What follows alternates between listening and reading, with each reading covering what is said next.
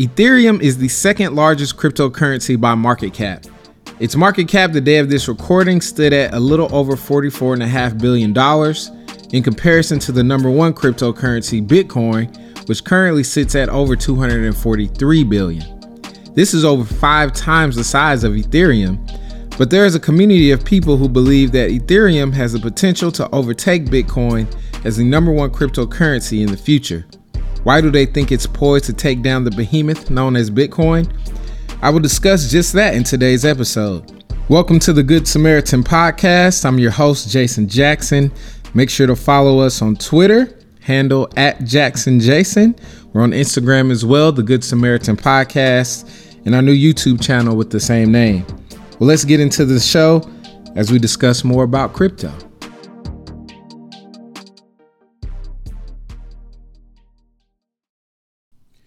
Welcome to today's show. Glad to have you guys back with us. Um, just want to talk some more crypto, particularly Ethereum this time around. Definitely check out uh, our episode on Bitcoin and the blockchain as we kind of do more in depth analysis of what the blockchain is. But let's get into Ethereum. Uh, so, Ethereum, like Bitcoin, it utilizes a blockchain, and in this case, its own blockchain uh, that you know is a public ledger uh, just like Bitcoin, it maintains a permanent digital record of transaction. Uh, it also is it is also decentralized, so it doesn't rely on a central authority to maintain or protect it. Uh, it also provides the benefit of a trustless framework that allows peer-to-peer transactions uh, without needing to trust a third party or one, or for each party in a transaction to have to trust one another in order to conduct a transaction. Um, so, for example, when I make a purchase for groceries at the grocery store uh, and I swipe my credit card or debit card, the transaction takes place uh, through a number of intermediaries. Uh, both banks need to talk to each other. There are processors involved. Uh, there's actually credit card association that is involved with an association. So it goes through a number of layers and different intermediaries uh, to validate a transaction. And as it goes through all those in different intermediaries, they all earn fees uh, which kind of drive up the cost of just conducting a transaction uh, between buyers and sellers. So, as you might already know if you listen to my other show, but in short, you know the blockchain has the ability to replace intermediaries altogether uh, because of the nature of cryptography, which ensures the security uh, of the transaction. Ultimately, removes all that layer of communication uh, between banks and processors and associations that are currently involved in our current payment system uh, to help settle books. So as well, because it's you know it's safe to as well it's um, secure and it's immutable because it's saved on a public ledger. Uh, at that distributed ledger is distributed over you know hundreds of thousands of computers uh, across the world, all with the same ledger. So uh, that's a brief kind of a brief description of uh, the the blockchain. If you'd like to learn more, definitely go to uh, my initial uh, episode on Bitcoin and the blockchain.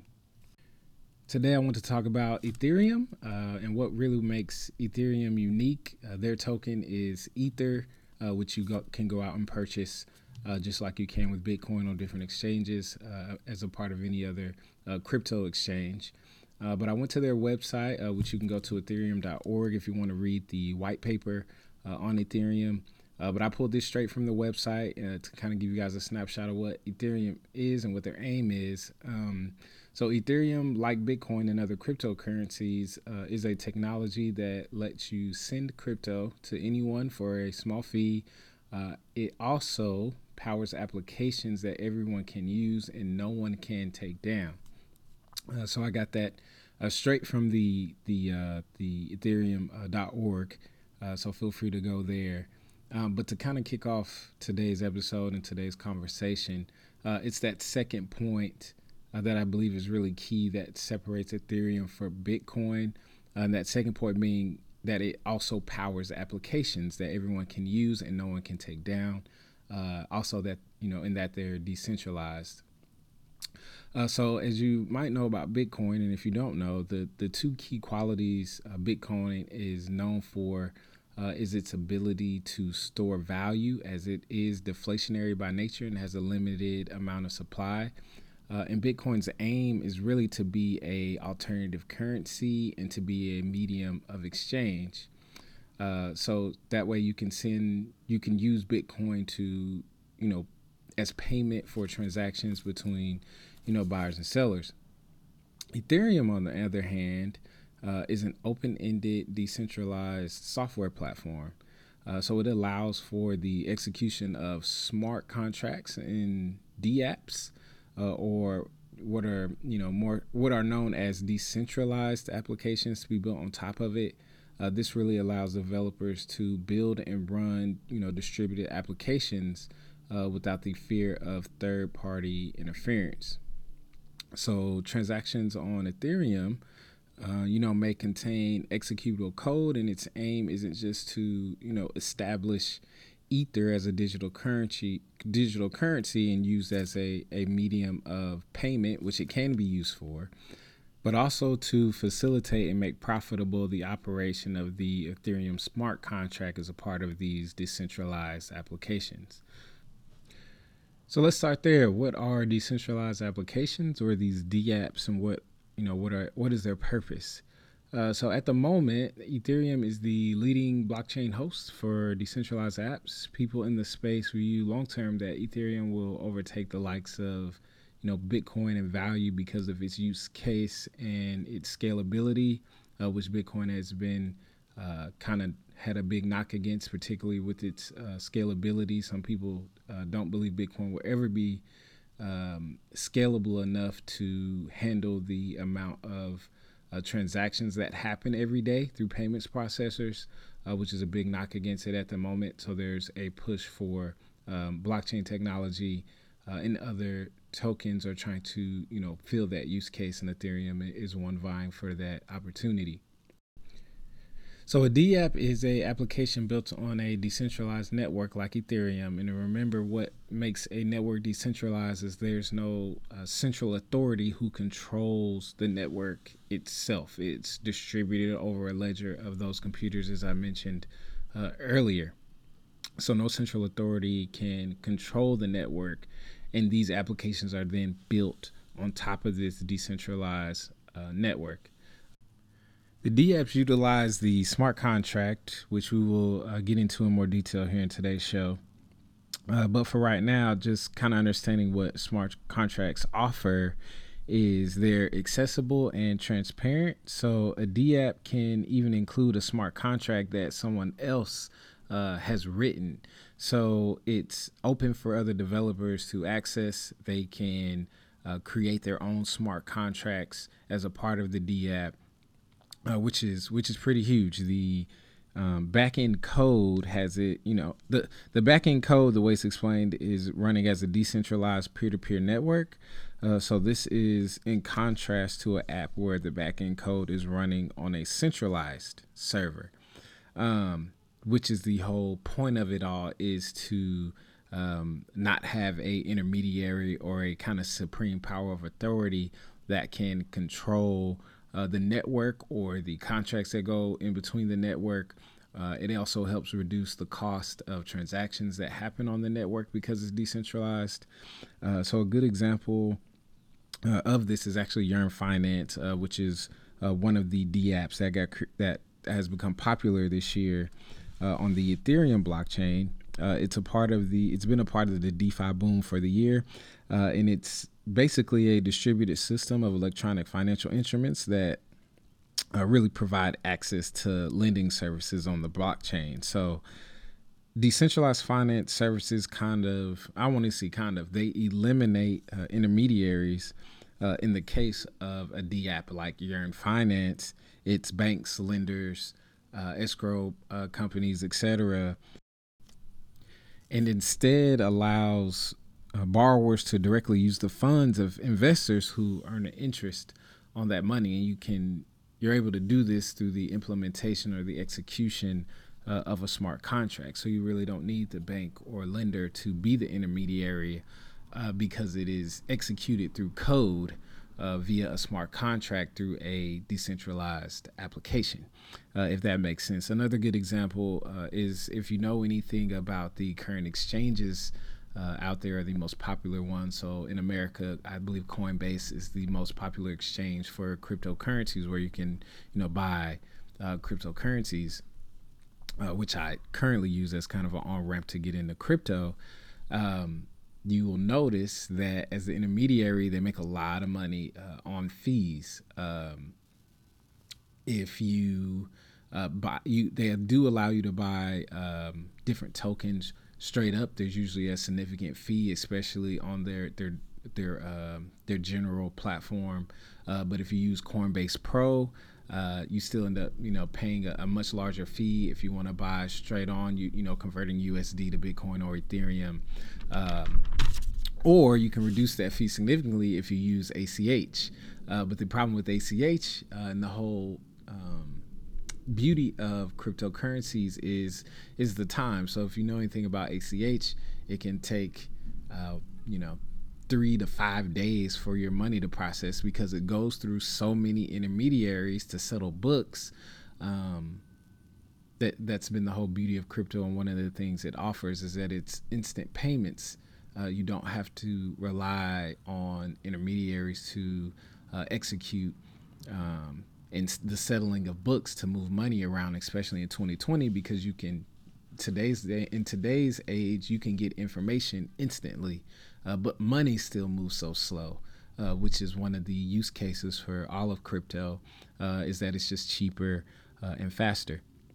Uh, so ultimately, I bring up Coinbase because uh, one of the top decentralized exchanges or DEXs, as they're short term known for in crypto, is instead of having a intermediary like Coinbase to exchange tokens where the intermediary takes uh, absorbent fees to conduct transactions uh, on Uniswap, uh, it actually is given to the um, liquidity providers, which can be anyone uh, on the platform.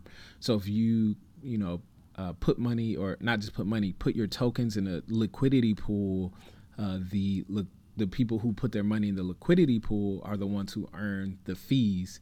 And because the nature of the uh, of the decentralization of the network the fees are pretty low but it allows the people to earn uh, interest by providing their tokens uh, to allow for these swaps opposed to a centralized figure you know, earning all of the interest and fee, or not the interest, earning the uh, money from the fees to do all of the transactions, the millions of transactions that happen every day. Uh, so that's the really cool thing about uh, DApps is is decentralized. It allows more people to participate. If you want to provide liquidity, you can uh, have the opportunity to earn fees, and anyone has that opportunity uh, as an investor, opposed to uh, a centralized authority or a small group of people, better yet, to earn all the money off of the exchange uh, of cryptocurrencies one from the other. So those are two uh, two really good examples of how of, of a couple of decentralized applications. Uh, overall, what you well, I hope you get a sense of, why it's so early is that uh, ultimately it will it will change the world because um, it aims to replace these centralized uh, authorities in all sectors and all industries, uh, and which will, you know, in my opinion, uh, benefits the people. When I say the people, I mean the people of the world, because you're able to uh, distribute wealth more evenly if you're uh, w- more willing to participate. It puts more po- it puts power in more people's hands than uh, a small group of people being able to capitalize on a on a opportunity uh, and circumvents a lot of things and ultimately just changes uh, the rules of the way a lot of things uh, work. If you look at Yearn Finance and the potential of what any uh, decentralized finance app could be down the road, if you know anything about investing in America, you have to a lot of the best deals or the best time to get on the ground floor of a company is only available to what we know as accredited uh, investors uh, who have very high incomes or, or have a million dollar net worths. They're typically in the top 1% of the population who can even have the opportunity to invest in a very, you know, a very young Microsoft or a very young Facebook uh, or a very young Apple. Uh, decentralized finance uh, brings the opportunity if you believe in a company it gives you the opportunity to invest in it uh, opposed to where now you you might not be able to be a venture capitalist uh, because of the way the rules are set up, because everything's run through a central authority. And in this case, in the use case of DeFi, uh, it can change all of that. Uh, and there's no central authority who can prevent it uh, if it becomes massively adopted, uh, if, if, that makes sense. So those are a couple of great examples and kind of my opinion on why it's such a big deal and a big a new technology that's on the on the horizon. Okay, so let's delve deeper into what actually a smart contract is. So, a smart contract is, in a nutshell, a small program that's stored in a blockchain. Uh, the beauty of that also, it actually exists kind of in its own bubble on the blockchain, so it can't impact the blockchain. Say if there's a bug inside of the smart contract, uh, it doesn't impact the function functionality uh, of the blockchain, which means it doesn't impact the other smart contracts uh, that exist on the the blockchain. Um, but smart contracts are, are just like the the typical tra- contract you would enter into today. Um, they allow you to exchange property. They allow you to exchange money, shares, or anything valuable uh, securely and transparently. Uh, the key to remember with smart contracts, though, is you don't need a middleman. As I kind of mentioned before, uh, the beauty of you know decentralization. Uh, this tr- transformative technology, uh, known as smart contracts, really has the ability to replace some of the most powerful companies and industries uh, in the world. Hence, the political campaigns around crypto uh, with views on one side or the other, uh, which I which I would say is a, a, good example of, you know, what happens with every significant techn- technological advancement. It actually makes me think of the story uh, of Blockbuster and Netflix, um, which everyone kind of knows what happened at the end for for Blockbuster. But if you kind of if you go back to the actual happenings and what was going on during the time, uh, did you actually know in 2000, so the year 2000 or 20 years ago, uh, then CEO John Antioco was approached by CEO and co-founder of Netflix uh, Reed Hastings about forming a partnership uh, right here in the city of Dallas, Texas. So the CEO uh, at the time a Blockbuster and the CEO uh, and co-founder uh, Reed Hastings of Netflix uh, met right here in Dallas, Texas, to to kind of discuss a potential partnership for Netflix to be Blockbuster's online servicer. and it's it's really interesting how that meeting went down. So, in an interview with Barry McCarthy, uh, the CFO for Netflix from 1999 to 2010, was quoted as saying, Reed had the chutzpah to propose to them that we run their brand online and we run their brand in the stores. And then they just about laughed us out of their office. This was a quote from uh, Barry McCarthy, uh, then CFO of Netflix. Netflix is currently valued at $213.9 billion at the time of this recording. Uh, and as you all know, Blockbuster has uh, been long and gone and defunct. Um, it's a key point to kind of make about today. Uh, and really, if you look throughout history, whenever there's a, a new technological advancement, it always goes up against the previous. Um, the previous large companies who control the market, uh, and typically the people in those companies uh, are kind of unable or initially always ignore uh, the uh, potential of a new technology almost until it's too late. Uh, Barry McCarthy was also quoted as saying, you know, in reference to regarding the interaction, uh, that it was a classic case of innovator's dilemma.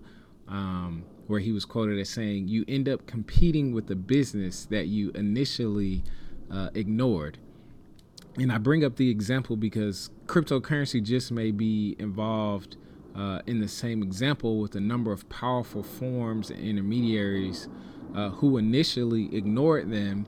And even today, I would say, are, are still ignoring them. But you're you're seeing a much different um, you're seeing a much different narrative uh, today here on Oct- or November 1st of 2020 uh, compared to even just five years ago.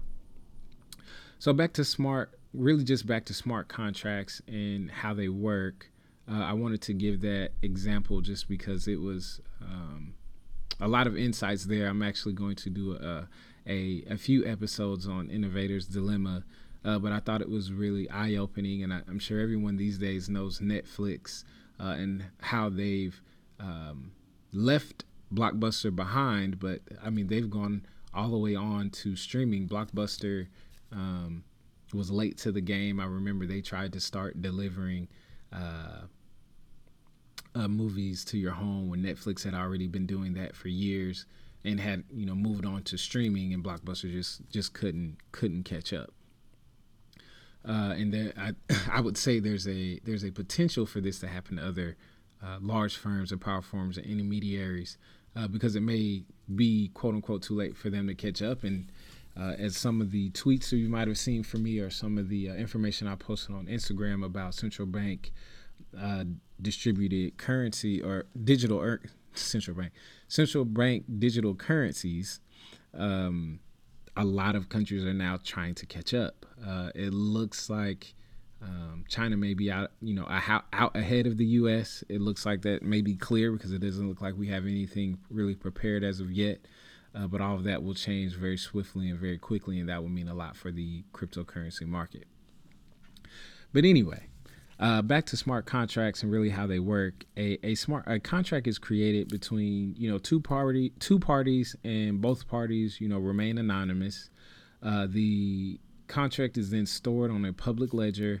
Um, some triggers or events are you know codified into the contract. So, i.e., you know payment deadlines, a percentage of the uh, purchase price, for example, if you were buying a home uh, if you you could codify really any anything uh, into the smart contract that uh, needs to self execute uh, per the written code. So you essentially kind of set rules of how you want the smart contract to operate. Um, and because it's on a public ledger, you know, regulators and users can uh, analyze all of the activities uh, to verify the the smart contract's execution. Um, so when you're looking at smart contracts and say you you kind of like I said, you go back to using examples to really understand how this can impact your life. Um, you all know how I I love uh, real estate as a, a vehicle for investment. Uh, so it's a little easier to understand if we kind of look at it from a real estate perspective. So imagine you're in the market to buy a rental property or a primary home so if you have bought or sold a home before, it involves a real estate agent, escrow services, uh, multiple blank banks. Obviously, the buyer and seller uh, banks have to discuss and approve, uh, and then there's just a ton of paperwork. Uh, it's best to go with the real estate agent just because of how you know complicated uh, and the hassle of buying and selling a home is. And as you all know, real estate agents take, I believe, between four and six percent.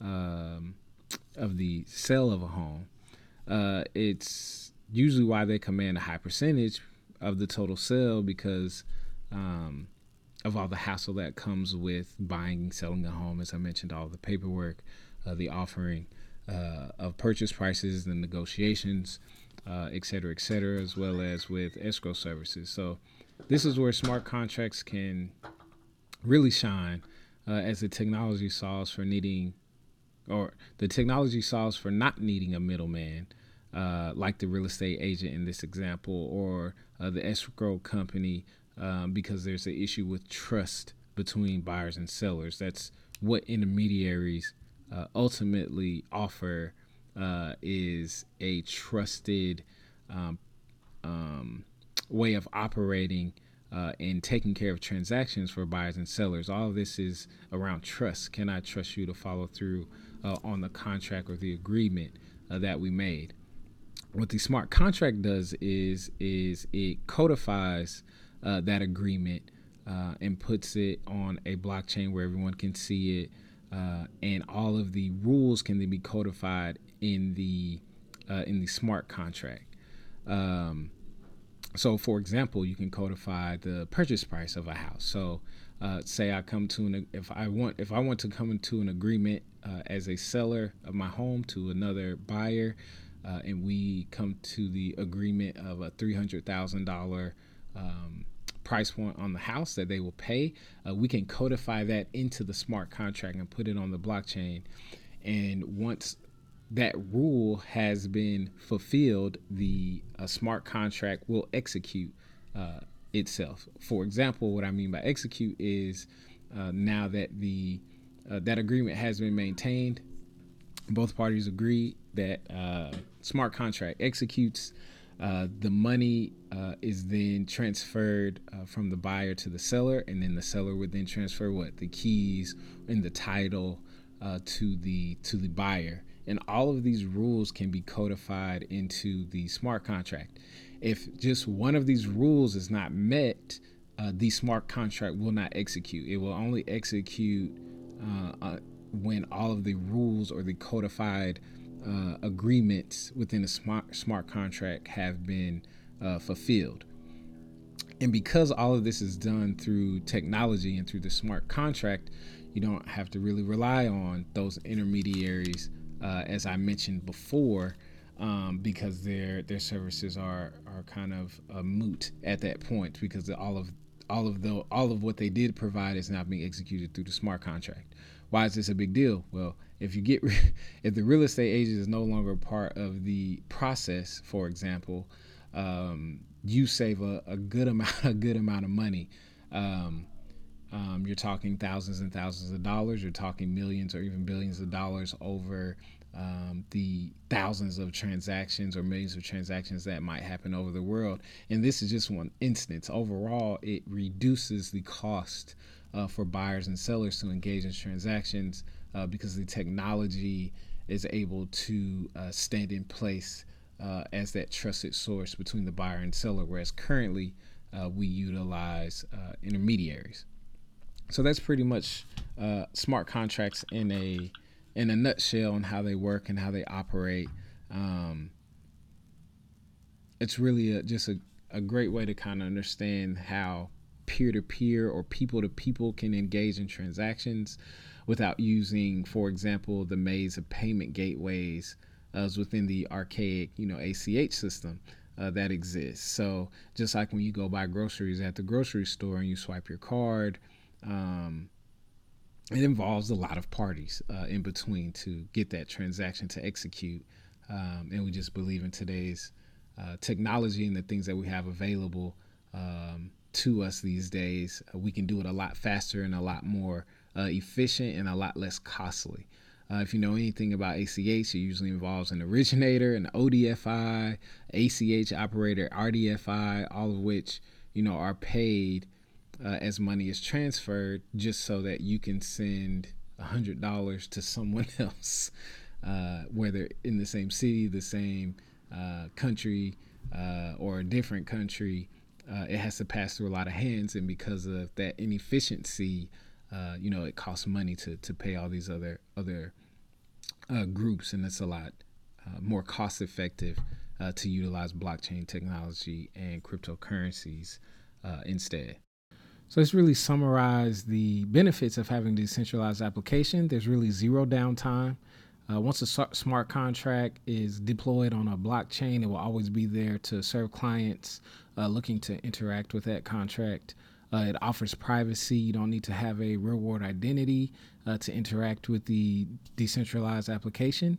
Uh, it offers resistance to censorship, uh, as there's no single entity that controls the network or can block users from submitting transactions on the network because it is decentralized and it offers uh, complete data integrity. So, because the data stored is on a blockchain, which is immutable uh, and indisputable, uh, thanks to the operations of uh, cryptography, uh, people can't really forge transactions on it. Uh, as you know, with a decentralized network, the transactions are on a, a, ledger that is maintained by thousands of computers, and just the amount of effort it would need to, you know, for a malicious actor to take over one computer and change that one ledger where there are still thousands of other computers uh, with the ledger that has not been changed. So that's that's the one of the barriers against um, data being hacked uh, because it is distributed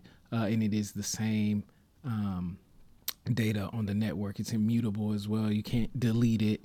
uh, because even if you deleted it on 100 computers, again, there's still thousands of computers that still have uh, the blockchain saved uh, on this distributed ledger. And then, uh, really, just trustless computation or verifiable behavior. Uh, smart contracts can be analyzed and are guaranteed to execute in predictable ways because of the code, the way they're uh, written. Um, they execute based on whether those rules are met, as I mentioned before. So you don't really need the trust of a central authority to approve or disapprove uh, transactions because it's written in the contract, the smart contracts uh, of a decentralized application. Uh, so that's really what uh, those benefits are when you really kind of sum up of of why decentralized applications uh, can can really be a benefit to society as it creates more efficiency uh, more privacy. It's it's well protected, and it allows people to interact peer to peer because of the decentralized decentralized uh, concept that the blockchain uh, provides. And to really summarize this episode and to kind of conclude with Ethereum, uh, Ethereum's vision is really to just decentralize the internet really by creating a platform where applications can be built and run on a decentralized network.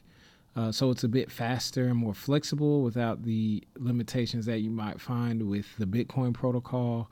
Uh, pretty much what Bitcoin does for payments and how people engage in transactions, Ethereum pretty much does for anything that can be programmed. So smart contracts and actually building in rules in a protocol or smart contract that can be executed, opposed to just being a, a digital uh, currency uh, where people can use to interact uh, but you actually can build on top of Ethereum um, and build different decentralized apps.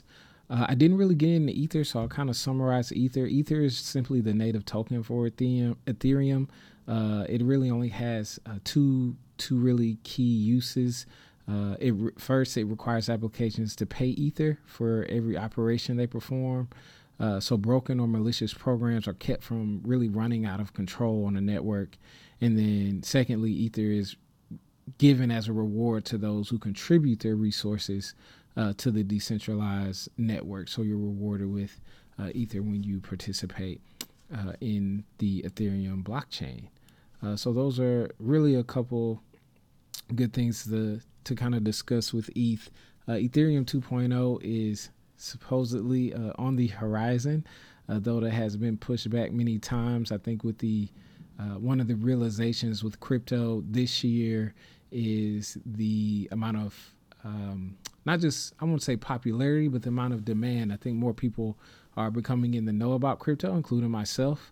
Uh, I think I've known about Bitcoin for a while, but I hadn't really uh, dived into the use cases for crypto. Uh, and with the current environment, with uh, with central banks continuing continuing to print in the uh, amount of debt in the country, for example, in America, uh, people are starting to get concerned of what that will mean for the future and where do we really go from here uh, as we're kind of caught in this uh, debt downward spiral of printing money going and continue to create more debt uh, and continue to mess with the the money supply and really the value uh, of money. so more people started to get into crypto. They really drove up a lot of prices this year. Though the use cases and what we actually the technology uh, hasn't really caught up to what people expect to see from crypto yet. Um, but time will only it, it, will take time to really uh, grab mass adoption uh, for these new technologies and what they can really provide and do for us in our in our day to day lives. And as developers continue to work and build and create uh, more programs to be run on uh, Ethereum in the future. Uh, so what you know, kind of what will Ethereum be used for uh, on that point? Uh, services that are traditionally, you know, centralized can be decentralized using Ethereum. I gave a couple of great examples with uh, Uniswap and Yearn Finance. Um, but even think about companies like Uber or eBay uh, without that company in the middle really collecting fees. One of the big issues uh, you kind of discern with uh, Uber is it's really hard for the drivers to make money uh, because you have uh, this central authority in the middle, uh, you know, utilizing the technology as an asset to, you know, drive money uh, for the company with a decentralized Uber, for example, if that can be built on the blockchain, if developers can uh, make that work, which I'm sure they can, uh, you don't really need the home Uber. You can have peer to peer. So on the blockchain, you, you could you know, hopefully be able to utilize in the future, getting hailing a ride in real time and be able to work that out with the the driver instead of having to go through, say, the the Uber uh, centralized platform where they're able to acquire those fees. Uh, so that's really the big use case for Ethereum and why I'm really bullish on it. Uh, personally, I do own uh, Ethereum to to be candid um, and to be honest about uh, some of my holdings in crypto. Uh, but I think uh, overall, you can look at Ethereum, at least right now, as being uh, the leader uh, in when it comes to uh, decentralized applications being built on their their blockchain. Now, are they the only uh, are they the only group and company out there making that? No, they are the leader. I also do own some Polkadot, which is challenging Ethereum, though it's new. You have some other platforms, I believe, as well as Cardano uh, and Neo, who are also, uh, you know, gauging and jockeying for uh, the position uh, to have these these apps built on top of them. That brings in customers eventually down the road. So definitely keep an eye out. but I'm glad you all came to join for today's episode. definitely bullish on crypto. I am going to have uh, more episodes regarding crypto and other um, cryptocurrencies that are out there. So far, I've done uh, Bitcoin in the blockchain. This is now Ethereum uh, in the blockchain. Um, but I look forward to doing those shows and you guys joining me for those shows. Um, but as always, no matter where you are on your financial journey, always take the time to be a good Samaritan. Peace. Oh, and I almost forgot. Definitely uh, follow me on Instagram at the Good Samaritan Podcast. I'm also on Twitter at Jackson Jason, uh, and also the Good Samaritan podcast on the YouTube channel. So check us out. Have a good day.